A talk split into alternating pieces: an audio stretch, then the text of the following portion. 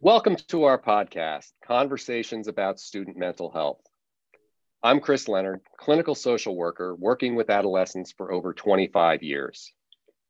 In this podcast, I talk with school administrators, educators, clinicians, and parents to open a dialogue that will help the growing number of students struggling with mental illness. As we record this episode in early June, COVID 19 vaccines are available for students as young as 12, and schools across the country are preparing to reopen fully for the 2021 22 school year. Most students and their parents are welcoming the return to full time, in person learning. However, for students who have struggled with school refusal before and during the pandemic, Hybrid and remote learning may have provided a welcome respite from their difficulties with school attendance. For these students, the prospect of returning to school may seem overwhelming. There are a variety of causes of school avoidance. Some students are struggling with a mental health challenge, such as depression or an anxiety disorder. Some may be grappling with a complex family dynamic that presents a compelling reason to stay home. Some have difficulty coping in the school environment, perhaps due to bullying or an overall lack of success at school. Other students with issues of conduct or oppositional defiance aren't struggling to attend school at all, but choose to stay out of school to pursue other activities. These are the students we have historically referred to as truant. Whatever the cause, in the wake of over a year of hybrid and remote learning, Students have experienced a new normal of staying home, and school professionals are concerned that a wave of school refusal will hit us this fall. So, how can we prepare? My guest today is a recognized leader in New Jersey education, and as you will glean from his bio, an extremely busy professional. He will be offering his perspective as an experienced administrator on school refusal. Dr. Paul Bar- Barbato is Director of Special Services in the Dumont Public Schools in New Jersey. He is an adjunct professor at three New Jersey colleges Fairleigh Dickinson University, New Jersey City University, and Hudson, Community, Hudson County Community College. Dr. Barbato holds leadership positions in several key New Jersey educational organizations, he is chair of the New Jersey State Special Education Advisory Council, SSEAC, president of New Jersey Association of Pupil Services Administrators, otherwise known as NJAPSA, and executive board member of the New Jersey Special Education Administrators Association, as well as the Bergen County Special Services School District Advisory Committee. In addition, Dr. Barbato is also an NJ Leader to Leader mentor and teaches within the NJ Excel and NJ TLC program of NJPSA. Dr. Barbato, I usually thank guests for taking time out of their busy schedules, but for you, I feel this is a huge understatement. I'm so honored that you set aside time to speak with me today. Welcome to the podcast. Thank you very much for the invitation. Uh, it's great to have you. Uh, I think we have a lot to talk about, so let's jump right in. So, we people are really interested in what to do about school refusal, and to remediate it effectively, I think we have to start with a thorough assessment based on data.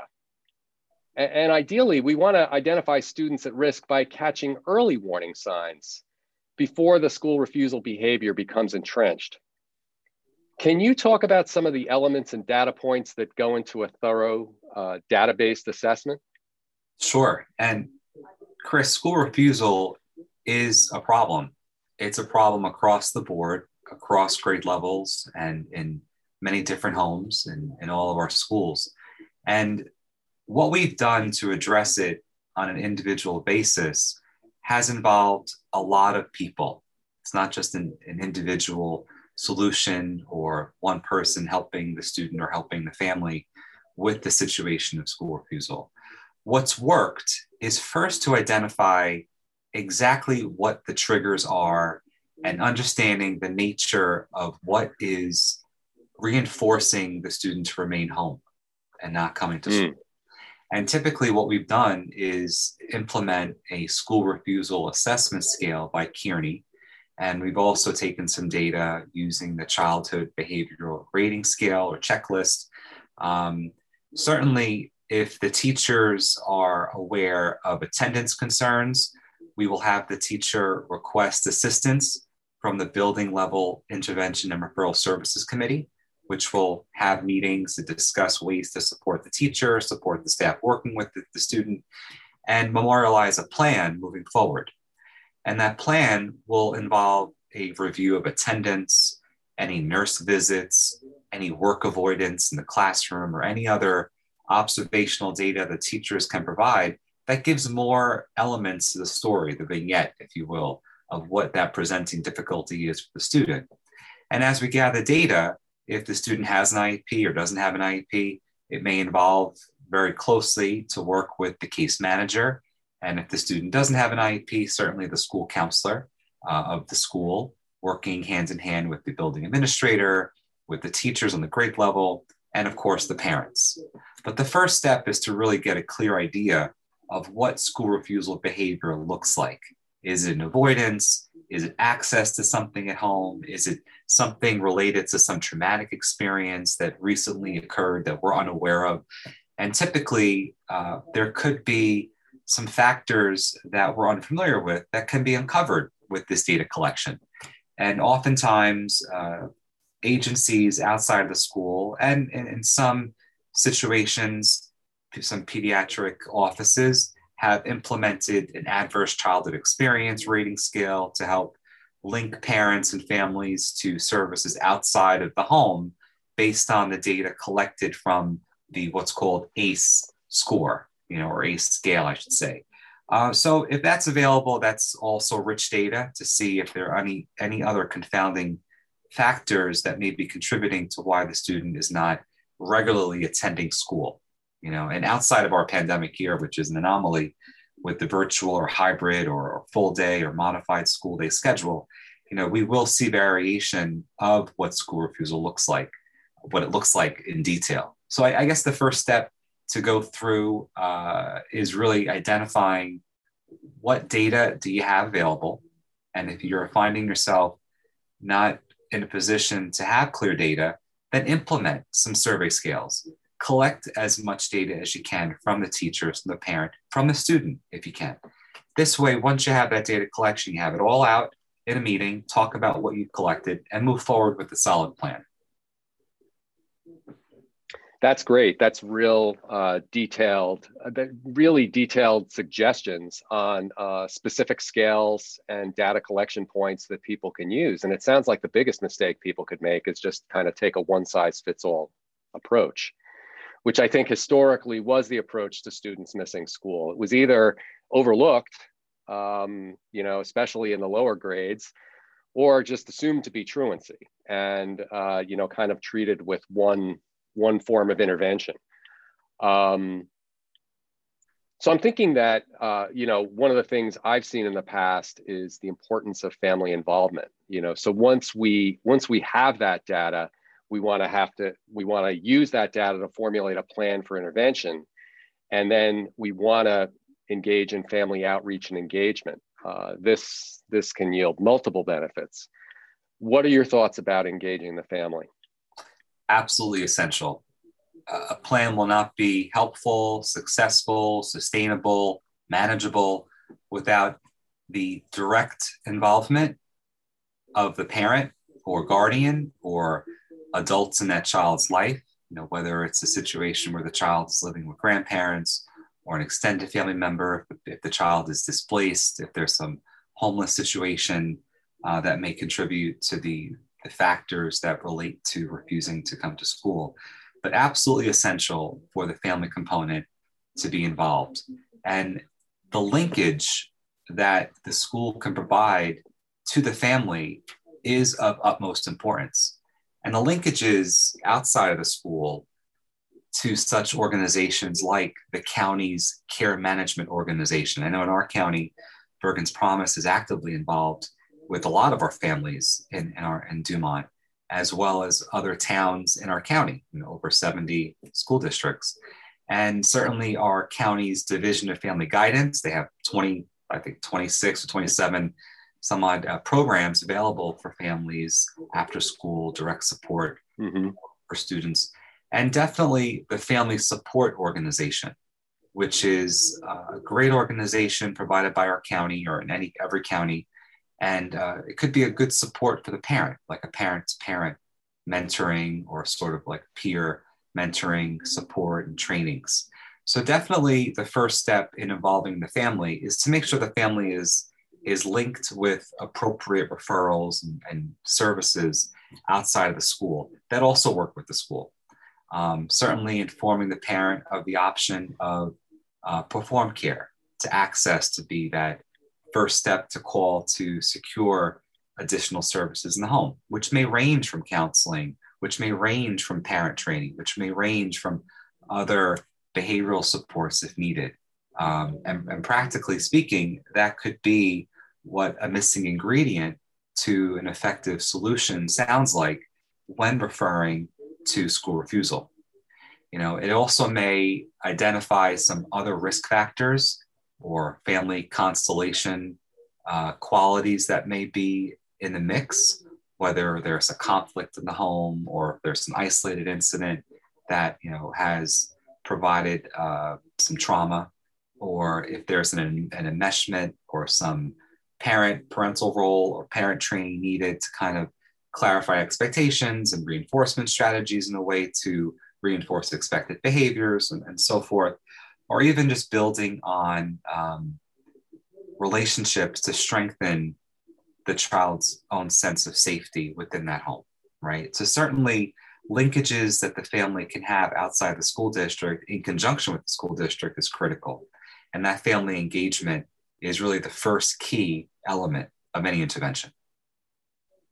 Yeah, it really is. A, it's really another data point, right? Because there's so much information that the family provides about how they operate, how they don't operate, what's what are their priorities what's important to them what are their stressors. Uh, this is all uh, such important information.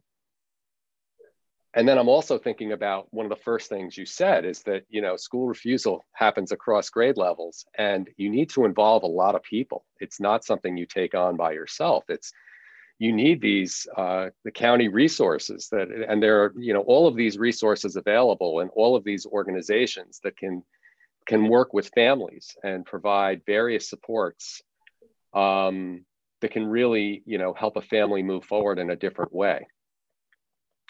So that that that brings me to this whole idea of of forming a team.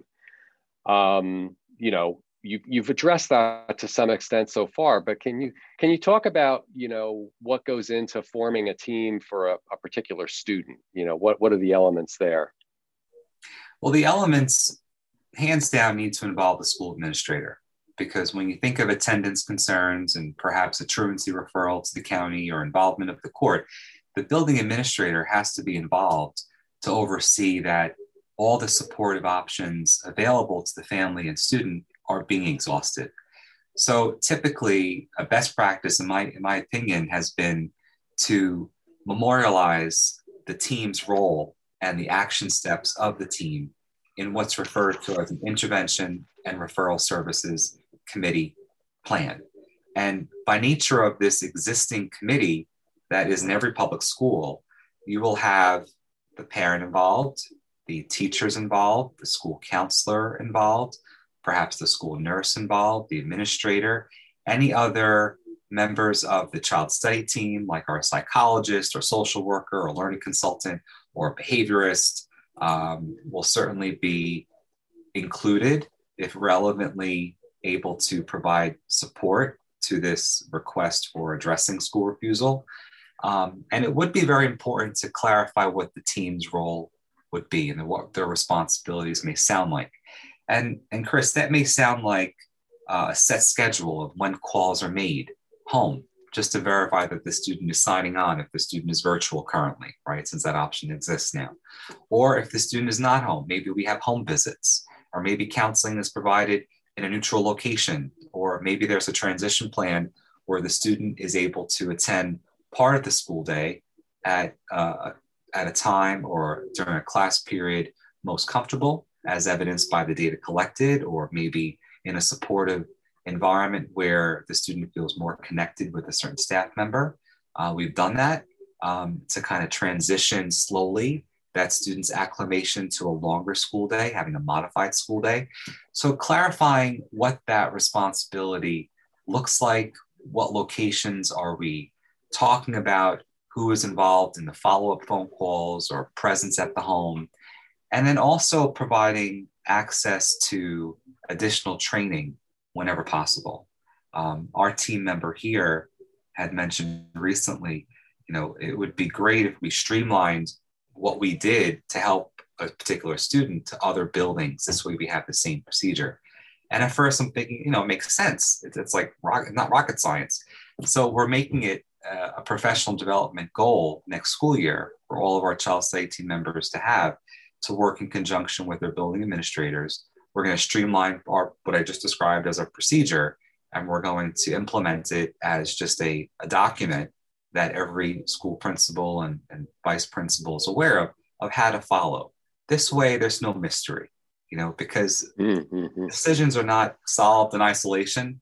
You know, decisions are solved when you work collaboratively with people, and um, there is no no I in the in the word team, and that certainly is true when taking a team approach with addressing school refusal. It sounds as if we're able to isolate why is the student refusing to go to school but it's such a complicated question that the multiple perspectives that are involved are very helpful to reveal that.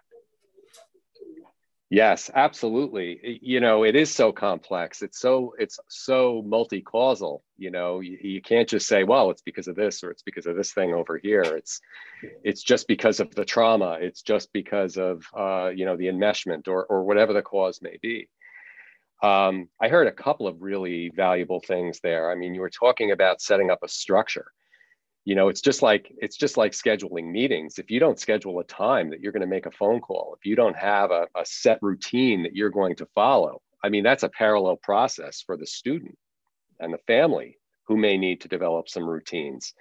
So you have a team that has routines the other thing uh, that struck stood out to me or second thing was relationships you know identifying those staff members who have already have strong relationships with the students who can be key contact points for that student. And then the third thing you talked about was the additional training and really uh, generalizing procedures across buildings. You know when once you learn about how to handle a particular pattern that gives you a generalizable set of steps that you can follow. And always with an eye on individualization of course but it does give you can generalize based on working with an enmeshed family or an isolated family or or where trauma is involved or you know there are particular organizations you involve particular steps you take a particular order. Am i does that sound like what you were you were it saying? does. It, it absolutely does yeah. chris. And it also brings to light any areas of deficit that we have that we need additional training in, which is never exhaustive, uh, nor is it ever refused. In fact, we will be having additional training on school anxiety, school refusal for all of our CST members, our psychologists, social workers, learning consultants, speech and language specialists, as well as our school counselors uh, in the fall as we embark on a full school day. And uh, in the summer, we we have isolated students that are on the radar and have begun to isolate some transitional activities through counseling. Um, we, we're very fortunate to have a mental health agency associated and working within our district, and we have a full time clinician. And she provides targeted counseling groups to kids who may need additional support outside of school based counseling. And what affords that student is not only access to her services in, a, in an individual or small group, but also the families to the mental health agency outside of the school day. Because there could be an opportunity for families to really partake in uh, family structured groups that work on reinforcement strategies or, or building their own understanding of what mental illness looks like or what it sounds like or what they can do differently in terms of their own parenting style. Or there could be targeted groups that deal with anxiety or deal with um, other at risk factors like drugs or alcohol or other components that may play a role in that refusal behavior or just the anxiety about doing something that would have been routine in other situations. So you're, you're onto something. And I think that the more we we talk about streamlining the procedure, the more we find that there's more to really uncover and receive training on. And I think that that's what I love about our field is that not only is uh, each school day different, but it's also an opportunity to really expand and and really evolve our own practices to really individualize what we're not doing in an effort to to make it better. That's a great point. I mean, we never do it perfectly. We never, you know, we're never finished. Uh, years ago, I worked in a machine shop, and at the end of the day, I knew how many cylinder heads I had reconditioned, you know, and it was like, okay, I did 10 today, I did 20 today, done, go home, wash my hands. You don't wash your hands and go home, you know, it's there's always more to do, always more to learn. And we as educators have to constantly be learning ourselves in order to really, you know, be the most available and the best resources for our students and families.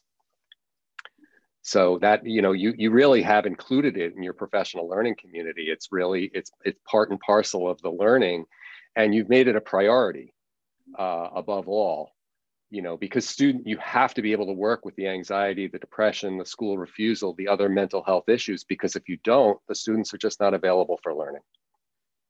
Right. So so up until now, uh, we've been talking about all of the practices, all the responses, and, and, and preparation. But one of the things I think it's important to touch on is prevention. And I know from previous discussions with you that you do a lot in Dumont uh, to, towards prevention. Um, and early intervention and prevention is one of the, the best ways to, you know, reduce the amount of school refusal, to nip it in the bud quickly, um, it's one of the very best forms of intervention. So I know that one of the things that you do in Dumont is you use a multi-tiered approach to prevention. Can you describe a little bit of what you do? Because it's I know it's a whole lot. Thank you. And you know, again, it's it's not just one person. We have amazing principals, uh, a superintendent who is extremely proactive and uh, has his finger on the pulse of everything and is very supportive, along with a very um, supportive board of education that allows us to have these great programs. And uh, when we meet at, as an administrative council and develop an understanding of what our district goals will be for the, the school year, and certainly isolate building level goals, we focused on areas that really promote this um, SEL approach, right? So, mm-hmm. one particular area that we redesigned and re-examined how we're providing consequences to disciplinary infractions is that we've implored a lot of support with a restorative practice model. And when I share mm-hmm. it that mm-hmm. way, so instead of an out of school suspension for something that may have been a classroom infraction, disciplinary uh, related incident, um, we will provide a structured school day at a particular date that the parent is aware of. And we will isolate that structured day to involve a rotation of educational specialists, such as our psychologist, our social worker, our school counselor.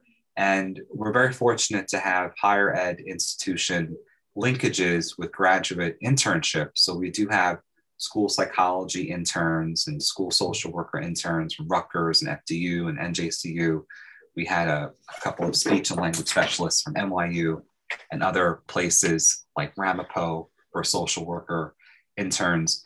And part of their training involves being involved in a school day and really learning from their CST mentor. So we've incorporated a lot of the interns in this restorative practice structured day program.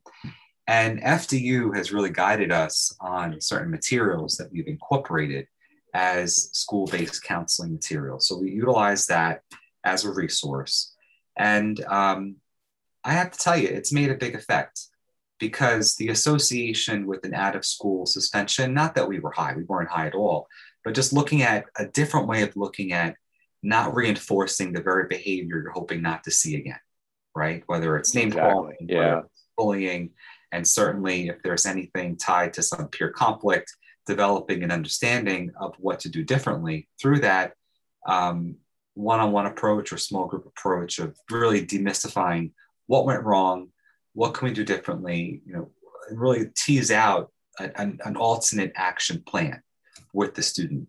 That's been our tier one sort of change of how we looked at disciplinary infractions and disciplinary consequences.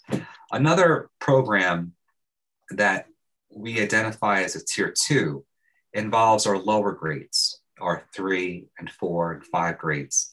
And we isolate two grades per grade level, or I should say per school year. And we have four elementary buildings, and we have the teachers identify through a um, almost like a request form uh, students that may benefit from additional peer support with tutoring, with instruction, with social emotional opportunities to interact with other peers, and who would benefit from having a mentor. And we select five students per building, so a max of 20 students per year. And we run a program after school.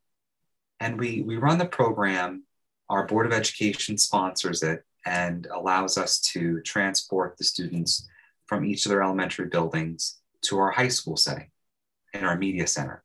And so the students who are in third grade, who may just know their own school building, now have doubled or tripled their number of, of potential friends in the other elementary buildings, but now they're in a new setting.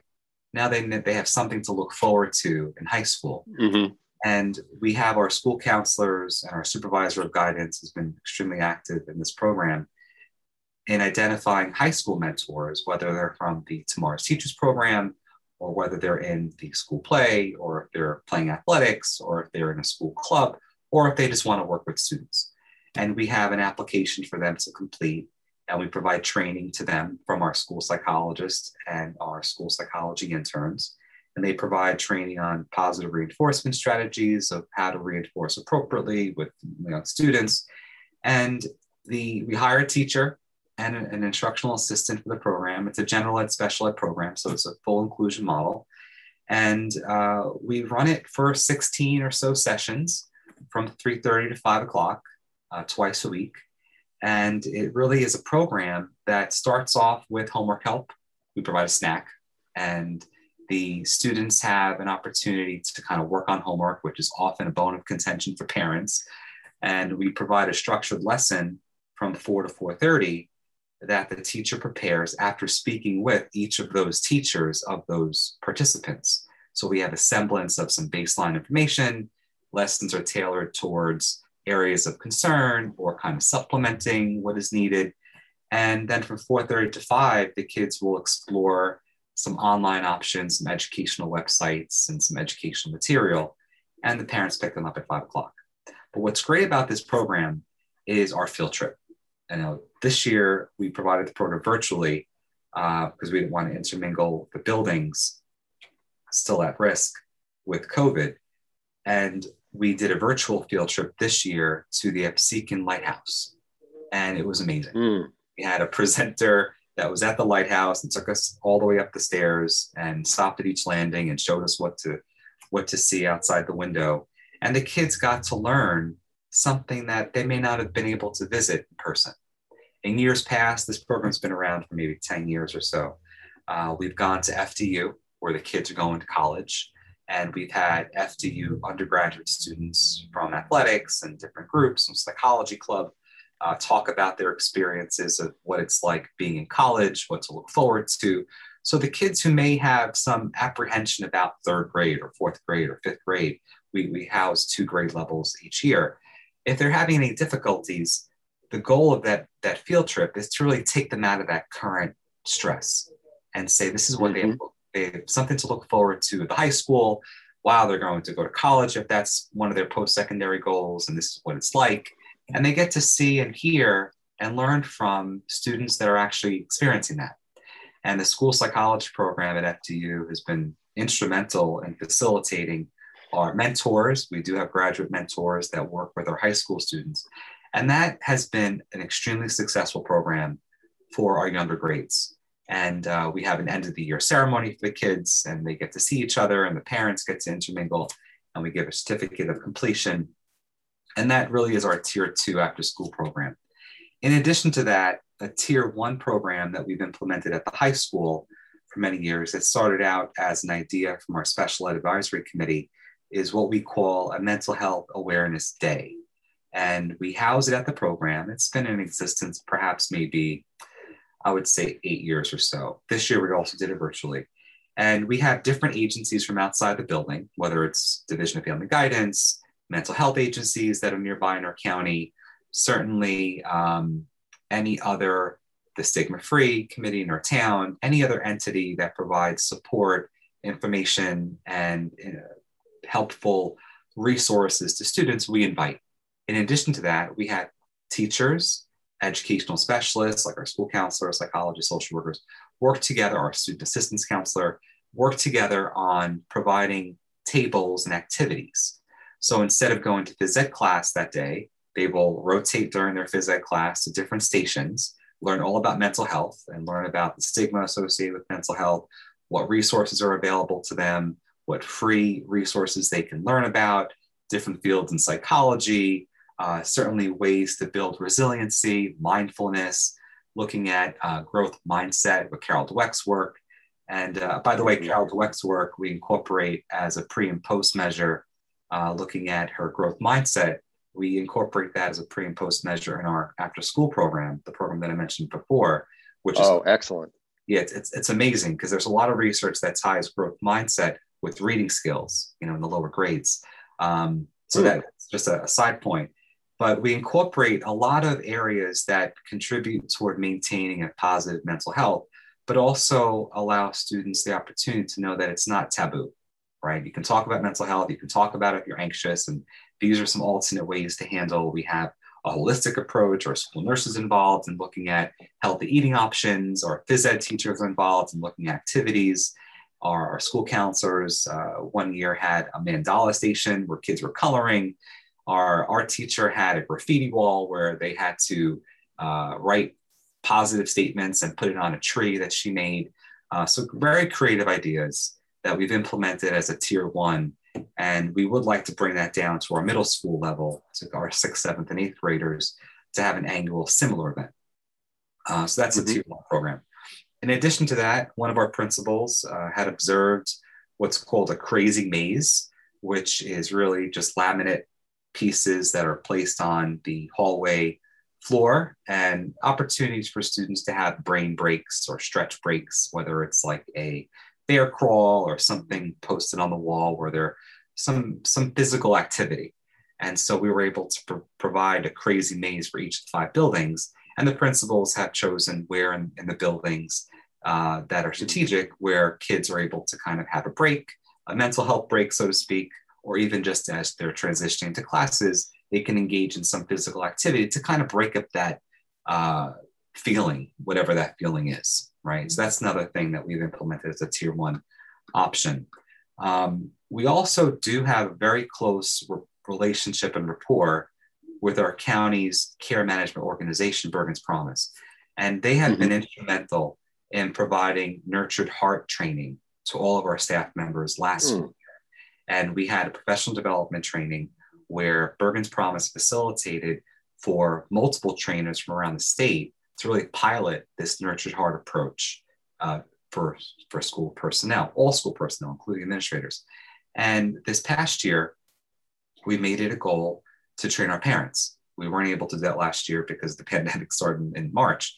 So we right. made it a district goal this year, and we were able to provide training for our parents, which we will have uh, again because it was very helpful in looking at this nurtured heart approach. But I mentioned that because the CMO is a great organization to work with from the school district's perspective because they are involved with the same families that we work with.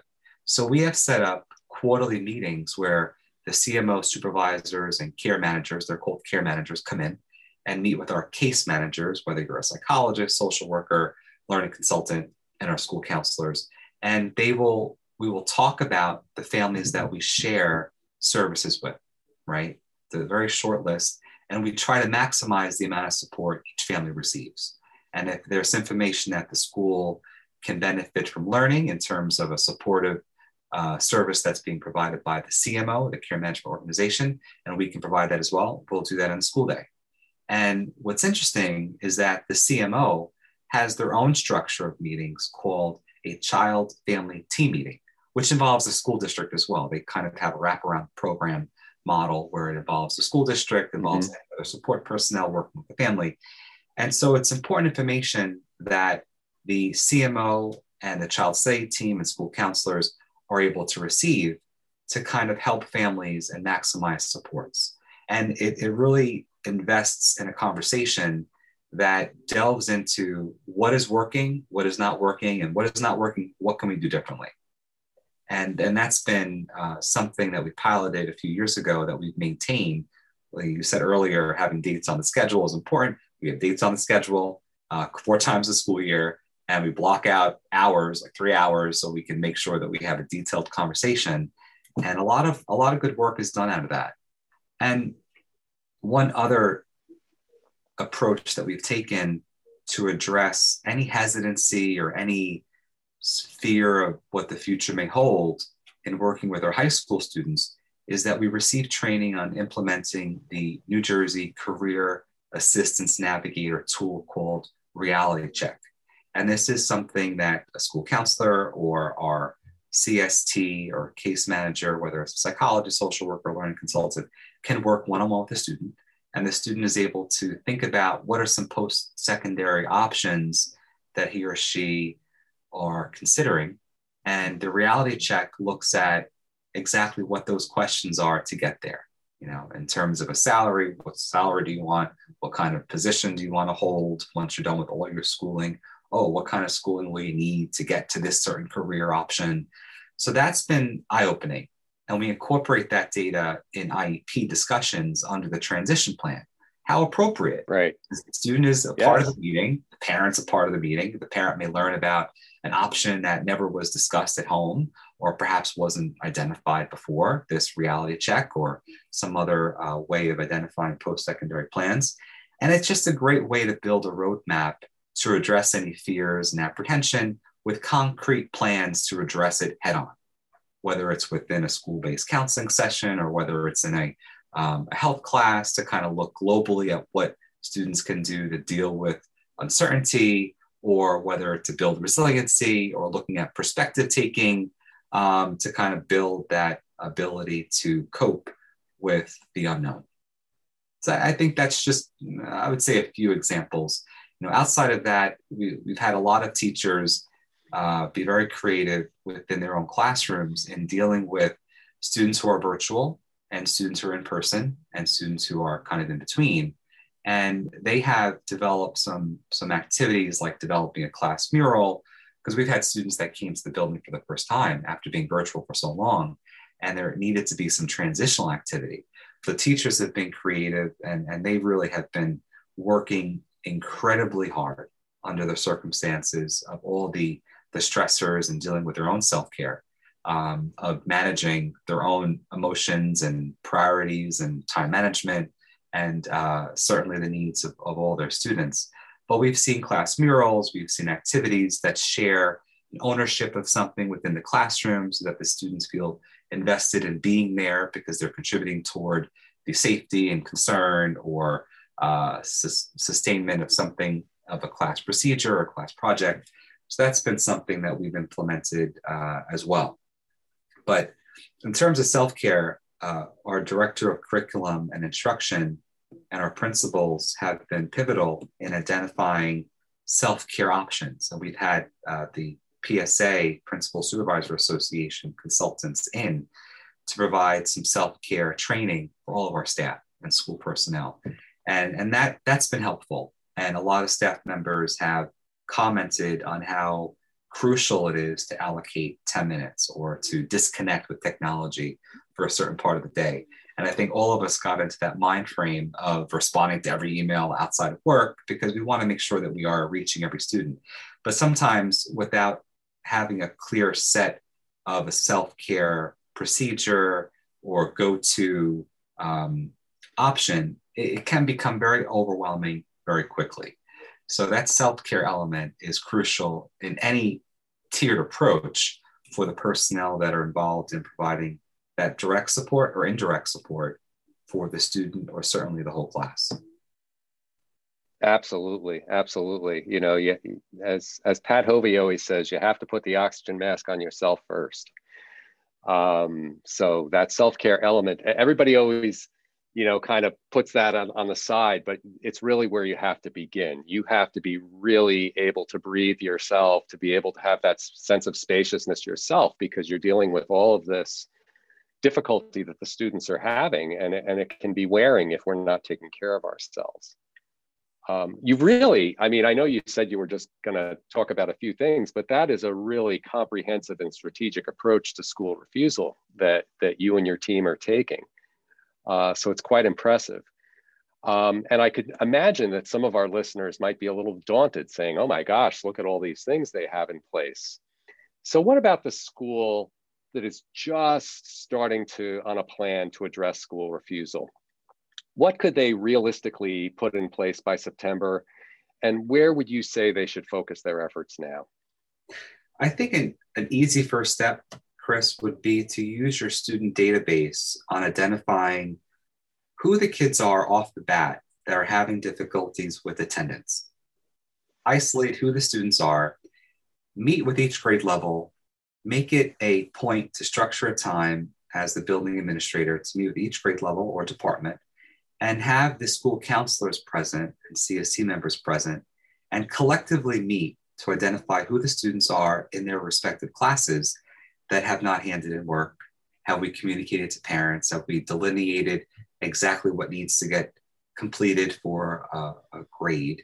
Um, have we communicated to the student that um, we are being supportive and that we want to make sure that they are supported? Are we linking the parent with the understanding that we are in that supportive role and that we'd like to isolate time with them to really prioritize what they're seeing as any concerns at home. Um, mm-hmm. I think once that list of students identified, then you're able to piecemeal what teams are are needed to really address individually for that student. And um, it could involve, like last summer, for example, we took that approach and each department at the high school met with our child study team and our department supervisors. And we created a list of students who were on the radar of missing assignments, with attendance, any concerns with uh, failing, or any concerns social emotionally. You know, this is outside of our procedure where a student has um, a thought of self harm or a thought to hurt someone else. You know, we have those standard procedures where we involve an immediate yes support personnel to interact with the student, reach out to the parent, involve any other agencies if we need to. Out parallel to that, identifying who the students are at risk is important because once you know who you're working with, then you can tailor is this student's mm-hmm. need best met through individualized counseling? Is this student's need best met through um, a list on a Google Doc where it's a shared document with the parent and the students that the student has a roadmap to follow to get to the finish line? Or is this mm-hmm. a meeting that perhaps prompts uh, an underlying disability that perhaps uh, we need to investigate to see if there's an evaluation that's required to delve into to see if there's a special ed concern? Um, or certainly, uh, if, if the individualized need can be met with the linkage for the family, whether it's through PerformCare, whether it's with the existing mental health affiliation that we have with the agency that, that's involved with our district care plus um, or certainly if it's one of the county agencies, whether it's DFG, Division of Family Guidance, certainly linking the parent to family support organization, and uh, without a doubt, you know, involving the care management organization when appropriate, if needed, to really maximize and leverage support for the family during this time. Um, but getting getting started on a plan, the first step is to identify who to work with, and who to work with. Um, I always feel that the teacher in the classroom is the first person to consult with because they have the most steady interaction with the pieces of data that may lead to a specific intervention, whether it's attendance, whether it's uh, work avoidance, whether it's some social emotional concern, whether it's some peer conflict. You have to rule out bullying, you have to rule out a lot of other uh, confounding factors here. Um, but having the administrator involved in that every step of the way is pivotal. You're so right that that administrator involvement and and and using the teacher as as a primary source of information and data. Who knows more about the students than the teacher? Um, you know, so easy to overlook, but so important to to really go to first. Um, we're about out of time, but Dr. Barbato, I want to thank you for sharing your insights and so very many best practices with us today. I can envision our listeners uh, using the rewind feature and going back and, and listening and, and, and jotting things down because there's so many great gems, so many tips in here that people can use. So I really want to thank you. And um, you and your team are working so hard. So I wish you the very best for a successful end of the school year. And I hope you're able to get a little rest this summer. I will. Um, and thank you so much for It's been a year. It, thank you very much for oh, And, uh, you know, again, it's it's a team approach, and uh, that's what's important to emphasize. Thank you very much. Absolutely. Thank you.